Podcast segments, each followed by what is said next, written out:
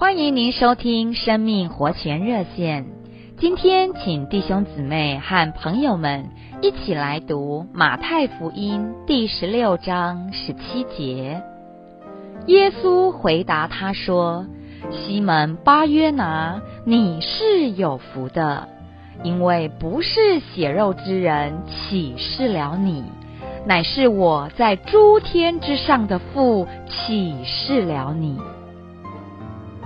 亲爱的弟兄姊妹和朋友们，当主耶稣在地上的时候，虽然有许许多多的人听过他的话，但是这些人对他并没有真正的认识。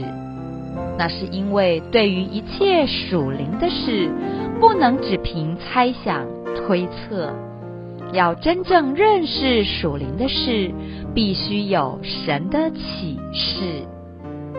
什么是启示呢？启示就是把那层遮蔽的幔子打开，让我们看见幔子里面的东西。正如当初因着神的启示，彼得认识耶稣就是基督，是活神的儿子。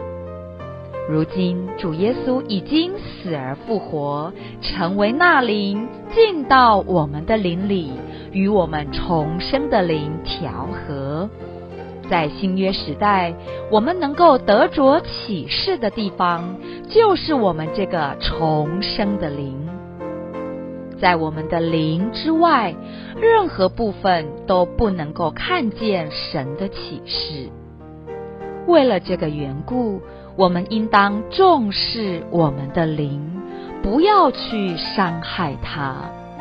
所以，我们需要天天读主的话，来喂养我们的灵，并且跟从那灵的感动以及那灵的引导，来维护我们这个重生的灵。